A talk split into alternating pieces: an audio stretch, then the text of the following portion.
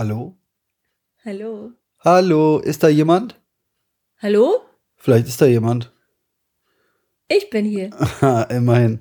Ja, äh, was sollen wir sagen? Hier ist wieder erwarten mal wieder eine Ausgabe vom Erste-Hilfe-Podcast. Und eigentlich hätten wir auch Grund zu feiern, denn Wir haben Zehnjähriges. ja, wir haben äh, den wahrscheinlich inaktivsten aktiven Podcast dieser Welt, äh, wie mir gerade nochmal vor Augen geführt wurde. Ich war letzte Woche, nee Quatsch, diese Woche in Berlin auf der Republika Das vorgestern, Schatz. Genau, und habe mit ein paar Leuten über unseren kleinen, schnuckeligen Podcast gesprochen und äh, wurde aufgefordert, dass wir mal wieder eine Folge aufnehmen. Und tada! Genau, jetzt haben wir einfach mal nachgeschaut, äh, wann wir eigentlich mit diesem ganzen Kram angefangen haben. Und es ist genauso wie die Republika zehn Jahre her. Toll. Genau. Ja, also äh, wir gucken mal. Vielleicht schaffen wir es ja öfter wieder mal eine Ausgabe zu produzieren. Ja. Jetzt wollen wir auf jeden Fall Wir freuen uns erstmal auf diese. ja, genau. Jetzt wollen wir auf jeden Fall erstmal diese abwickeln. Und äh, ja, spätestens im Mai nächsten Jahres soll es dann noch eine geben. Vielleicht schaffen wir es ausnahmsweise ja auch mal vorher. Mal schauen. Wir, wir versprechen nichts. Genau. Worüber wollen wir denn heute sprechen, Steff? Sag mal, Ralf. Oh, jetzt, das äh, wirkt ganz natürlich, ja? Sag mal, Ralf. Ja. Mir ist da was aufgefallen. Was? Überall hängen, oder nicht überall, aber es hängen vermehrt so grüne Schilder mit so einer weißen Schrift. Und da steht drauf A, E, D. Steht das da drauf? Ja, steht drauf. Nein. Doch, steht drauf. Warte mal, das hatte ich doch gerade noch irgendwo gesehen. Da steht nämlich eigentlich gar nichts drauf. Eigentlich ist da nur ein weißes Herz drauf zu sehen. Äh. Und so ein Blitz. Na gut, dann denke ich AID. Auf jeden Fall, meine erste Frage, die ich an dich habe, ist tatsächlich, äh, sag doch mal, was das heißt. Ähm, Aber da steht's drauf. Guck. genau, also ich sehe gerade, die Schilder gibt's unterschiedlich, mal mit und mal ohne Beschriftung. So, ich habe das in Erinnerung. Aber im Wesentlichen ist es, also die DIN gibt vor ein weißes Herz mit einem grünen Blitz da Was ist drin. denn eine DIN? Die deutsche Industrienorm, die sozusagen auch die Notausgangsschilder definiert und sowas. Die gibt vor ein weißes Herz mit einem grünen Blitz da drin und darüber ein weißes äh, Kreuz. Alles, wie gesagt, auf grünem Grund. Und das ist ein Hinweis auf ein AID. Was ist eine AID, Steff? Ja, ich habe dich doch gerade gefragt. Achso, du hast mich schon ich gefragt. kann es aber auch beantworten. Ja, dann bitte. Ja, wenn das eine rhetorische Frage war. Also AID heißt automatisierter, oder? Ja, Ja. doch. Automatisierter externer Defibrillator. Und was ist das? Ja, ein automatisierter externer Defibrillator. Ja, wem das nicht sagt, Okay, das wem das nicht sagt, ist tatsächlich etwas, ähm, was man benutzen kann. Und zwar jeder kann das benutzen, ähm, der einen dabei hilft, wenn jemand ähm, umgefallen ist und nicht mehr atmet, äh, dass man den wiederbeleben kann. Und zwar mit Hilfe eines Gerätes. Und das ist dieser AID, also dieser Defi, den man nicht einsetzt wie im Krankenhaus, wie in so einem schönen Serie, wo alles weg und hier und der Patient fliegt in die Luft so ungefähr. So ist es nicht, aber wir können den schon ein bisschen nah. Genau, also es ist dieser Elektroschocker fürs Herz. Ja. Quasi. Und die IDs sind so einfach, dass die eigentlich jeder benutzen kann. Genau. Und auch nicht ganz so gefährlich, kann man eigentlich sagen. Ja, die sind eigentlich überhaupt nicht gefährlich, ne? Deswegen kann die ja jeder benutzen, naja, oder? wenn du am Patienten bleibst und der Schock löst aus, dann ist nicht so schön. Genau, also man sollte den Patienten nicht berühren, während der Schock ausgelöst wird, aber ansonsten machen die Geräte eigentlich alles von alleine. So, und jetzt sollten wir mal von vorne anfangen, das Ding zu erklären. Äh, was, welches Ding? Na, das Gerät. Ja, dann schieß los. Also, es ist ein Gerät, das klappt man auf und man benutzt es tatsächlich, äh, um äh, festzustellen, ob man wirklich einen Schock auslesen soll oder nicht oder ob man nur ganz normal die Wiederbelebung durchführen soll, wie man sie in der ersten Hilfe gelernt hat. Es gibt übrigens auch extra äh, Lehrgänge, wo man sich auf so ein AED, äh, ja, mir fehlt gerade das Wort. Ähm, Einweisen lässt. Einweisen, genau. Einweisen lassen kann. Aber ähm, dazu können wir ja später nochmal was sagen. Aber auf jeden Fall äh, soll einem dieses Gerät helfen, äh, keine Angst vor irgendwelchen äh, ja, keine Angst vor der Wiederbelebung zu bekommen.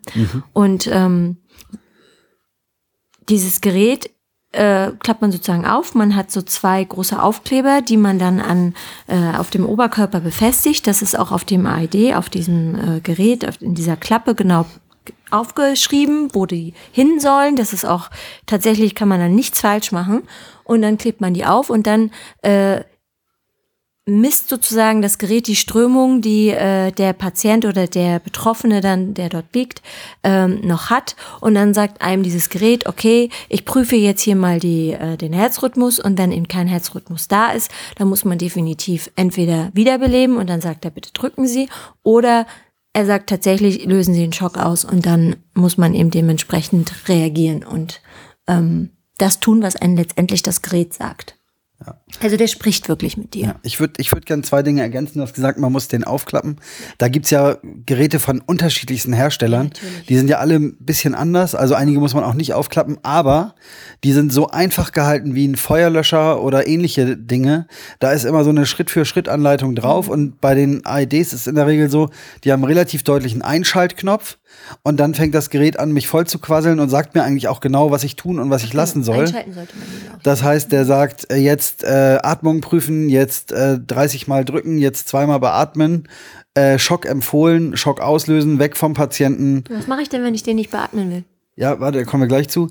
Aber also das Gerät führt mich sozusagen eigentlich durch, durch die ganze Wiederbelebung. Ja.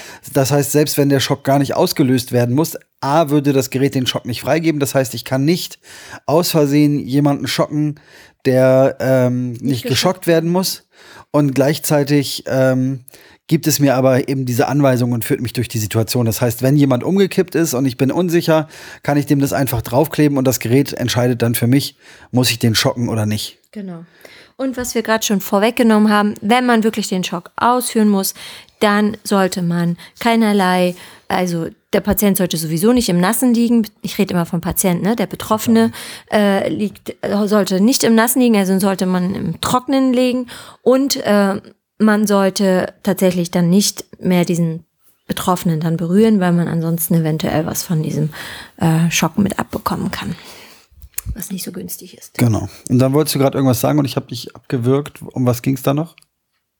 Ja, als erstes fällt mir jetzt erstmal ein, also ich habe mehrere Fragen. Wo finde ich dann so ein AID? Ja, also zum Oder einen. woher weiß ich, dass die eine Zum einen gibt's ja diese Beschilderung und die AEDs hängen mittlerweile in wirklich vielen öffentlichen Orten, vom Supermarkt über Rathäuser, Sparkassen, frag mich was, also ganz unterschiedlich. Und da gibt's aber dann verschiedene Apps und Websites und wir werden in den Shownotes ein bisschen was verlinken. Also in Hamburg zum Beispiel gibt's ein Projekt, das nennt sich Hamburg Schockt.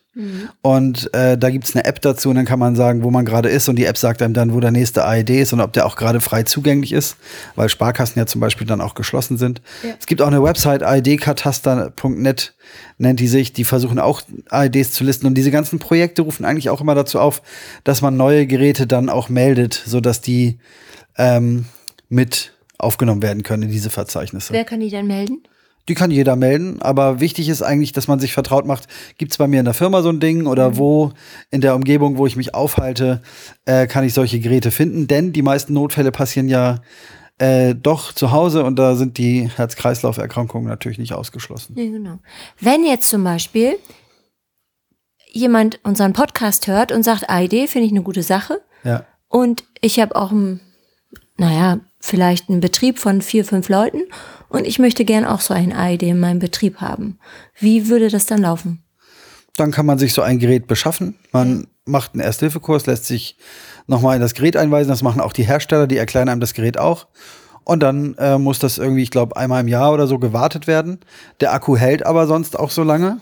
Ja. Und wenn das Gerät benutzt wurde, dann wird es in der Regel vom Hersteller ausgetauscht. Die werten auch die Daten aus und so.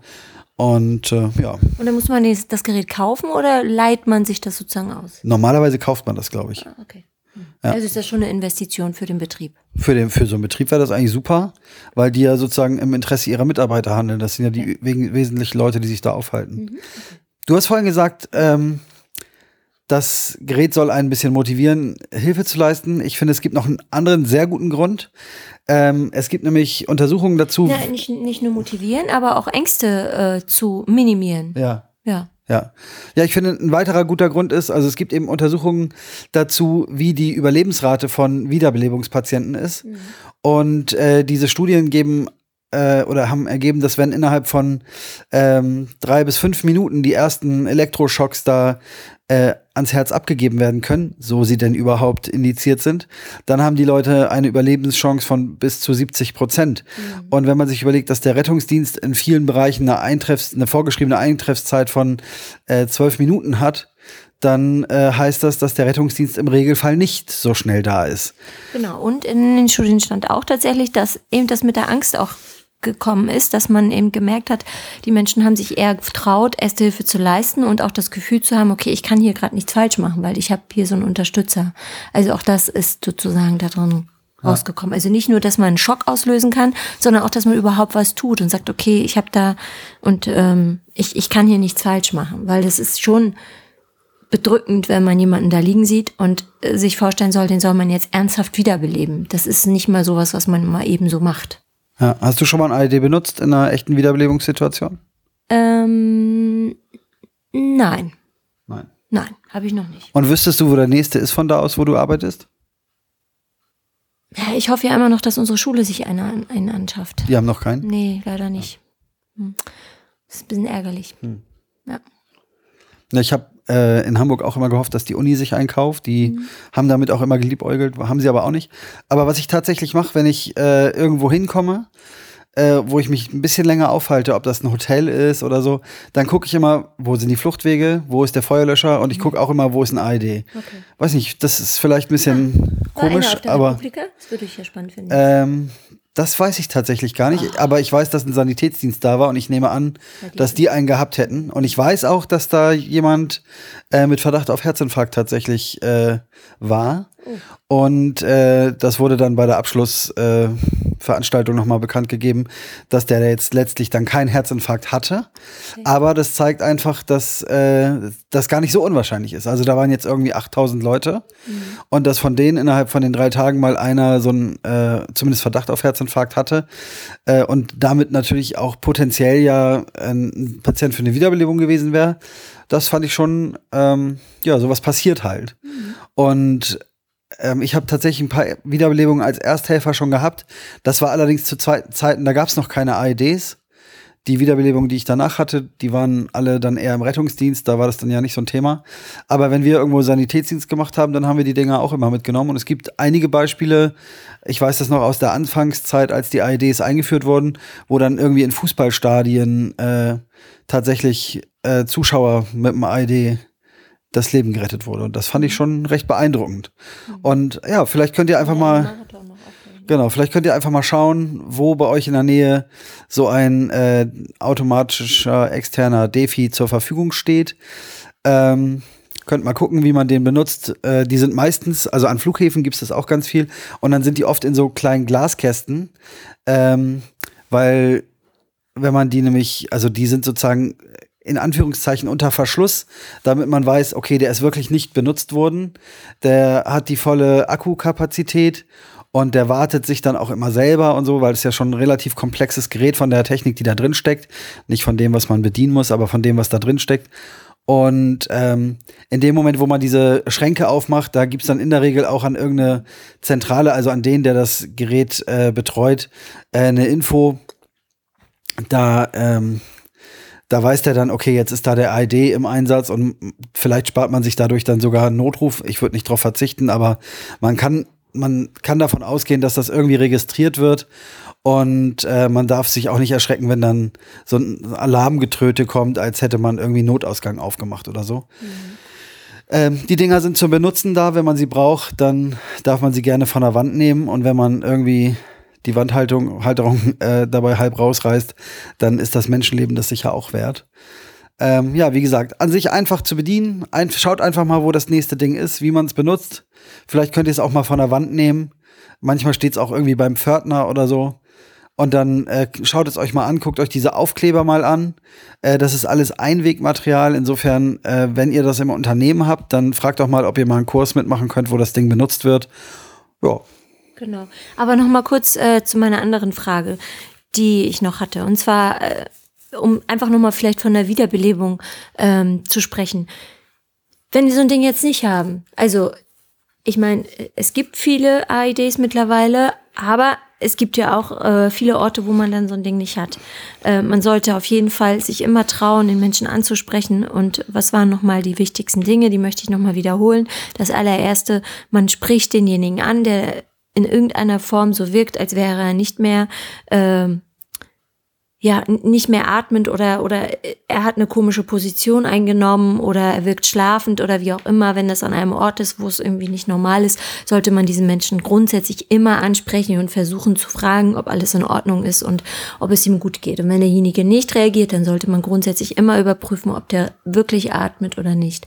Und wenn er nicht atmet, dann definitiv 112 anrufen und Mittlerweile sagt man sogar, wenn, wenn äh, die Atmung irgendwie krankhaft ja, wirkt. Ne? Also wenn, wenn selbst wenn sie nicht ausreicht, ja, wenn genau. sie nicht tief genug ist oder nicht oft genau. genug ist. Wenn jemand, ich sag mal, einmal pro Minute atmet, dann ist es ja nicht genug Sauerstoff. Nein, ne? genau. Also wenn er einfach ähm, nicht ansprechbar ist und äh, immer anrufen, immer 112 rufen, egal ob er, ob er atmet oder nicht, da hast du recht. So, und wenn man dann tatsächlich äh, so eine unregelmäßige Atmung feststellt und äh, derjenige nicht ansprechbar ist und nicht regelmäßig äh, atmet, dann sollte man definitiv drücken und äh, ja. Ja, und wenn möglich auch beatmen, ne? 30 ja. Mal drücken, zweimal beatmen. Das mit so einer 120er Frequenz, also letztlich äh, viermal diesen Durchgang 30 Mal drücken, zweimal beatmen pro Minute. Das wäre anzustreben. Da gibt's auch so ein paar Lieder, die quasi den Rhythmus vorgeben. Stay, Stayin' Alive genau. wäre so ein Beispiel von den Bee Gees. Ähm, dann hat man, ja. ähm, hat man so den richtigen Rhythmus, um da die richtige Taktfrequenz beim Drücken und Beatmen hinzubekommen. Genau, aber wir hatten ja schon mal äh, irgendwann über Wiederbelebung gesprochen, deswegen wollen wir das gar nicht alles so wiederholen. Was ich einfach nur noch mal wichtig fand, ist, dass sich da ja auch die äh, Richtlinien verändert haben. Jetzt äh, Gerade ist man ja immer wieder über Studien am gucken, was ist die beste Hilfe, die man jemandem geben kann, wenn er verunglückt oder wenn er Hilfe braucht. Und da gibt ganze Studien zu und die gucken halt, wie ist, äh, ja, wie funktioniert es am besten oder was ist am besten für denjenigen. Und da hat man einfach festgestellt, dass viele einfach unfassbar Sorgen haben, jemanden zu beatmen. Und deshalb ist man irgendwann mal zu der Meinung übergegangen, es ist besser, jemanden einfach nur zu drücken und äh, dann lässt man das halt mit dem Beatmen, weil man einfach der Ekelfaktor da tatsächlich zu hoch ist bei vielen. Äh, und deshalb ist das auch in Ordnung. Das wollte ich damit nur sagen. Ja, also wenigstens drücken, denn äh, wenn man auch das nicht tut und äh, nur den Rettungsdienst ruft, dann kommen die in der Regel so spät, dass sie kaum noch eine Chance haben, die Person wiederzubeleben. Ja. Ähm, insofern, der Ersthelfer, das wollte ich nochmal sagen, der Ersthelfer ist da das allerwichtigste Glied in dieser Kette ähm, um jemanden wirklich zu retten, wenn er einen Herz-Kreislauf-Stillstand hat. Insofern, entweder ihr macht es oder die Leute haben kaum noch eine Chance. Und wenn ihr dann auch noch ein AED zur Hilfe nimmt, dann sagt er euch erstens, was ihr eigentlich machen sollt. Und äh, die Überlebenschance steigt nochmal ja, weiter. Ja, aber jetzt an. mal ganz ehrlich. Du hast da jemanden, der sieht einfach wirklich, es ist kein schöner Anblick und den sollst du jetzt beatmen. Was hast du dann? Was machst du dann? Der, ich würde den beatmen. Einfach so. Ja. Egal, ob du Ängste hast vor irgendwelchen Infektionen oder nicht. Ja. Okay. Mund-zu-Nase-Beatmung, Mund-zu-Mund-Beatmung. Da wäre ich jetzt hemmungslos. Ähm, Aber es gibt Menschen, die ekeln sich. Was haben ja, für, und dann, die drücken dann halt nur. Die drücken nur. Und machen Notruf. Okay. Das ist dann so. Und das mit diesen Masken, die man sich holen kann aus der Apotheke nee, und ach, so, das ist alles. Nee, Spielerei. Okay. Also, wenn man da irgendwas hat, bitte, aber mhm. da würde ich jetzt nicht äh, extra Geld ich höre immer, dass einige dann sagen, sie würden sich ein Taschentuch drüber legen. Ja, das bringt ja auch nichts. Nee, ne? Nee. Nein, nein. Ja, okay. Äh, Bitte, wir haben eine, eine Frage an euch. Und zwar äh, sind wir ganz gespannt, wie aufmerksam ihr so durchs Leben geht und ob ihr in eurer Nähe wisst, wo der nächste AID ist. Das würden wir uns mal wünschen, dass ihr das aufschreibt. Ja, genau. Schreibt uns doch vielleicht mal einen Kommentar, äh, wie eure Erfahrungen mit dem AED sind. Wusstet ihr schon, was ein AED ist oder nicht? Habt ihr mal geschaut, wo der nächste von eurem Arbeitsplatz aus ist? Hat euer Arbeitgeber vielleicht einen? Seid ihr da eingewiesen? Äh, ja, wenn ihr Lust habt, wir würden uns total freuen und es würde uns wahrscheinlich auch unheimlich motivieren, diesen Podcast weiter zu betreiben. Genau. Und was noch wichtig ist, wenn Fragen offen geblieben sind, bitte stellt sie. Genau. Ja, also ich möchte mich nochmal ganz herzlich bei Guido und Tine bedanken, die äh, uns nochmal in den Hintern getreten haben und gesagt haben, hey, bringt mal wieder eine Ausgabe raus. Hier ist sie mhm. für euch und für alle anderen, die das hier gehört haben. Ähm, ja, vielen Dank und bis zum nächsten Mal. Tschüss. Tschüss.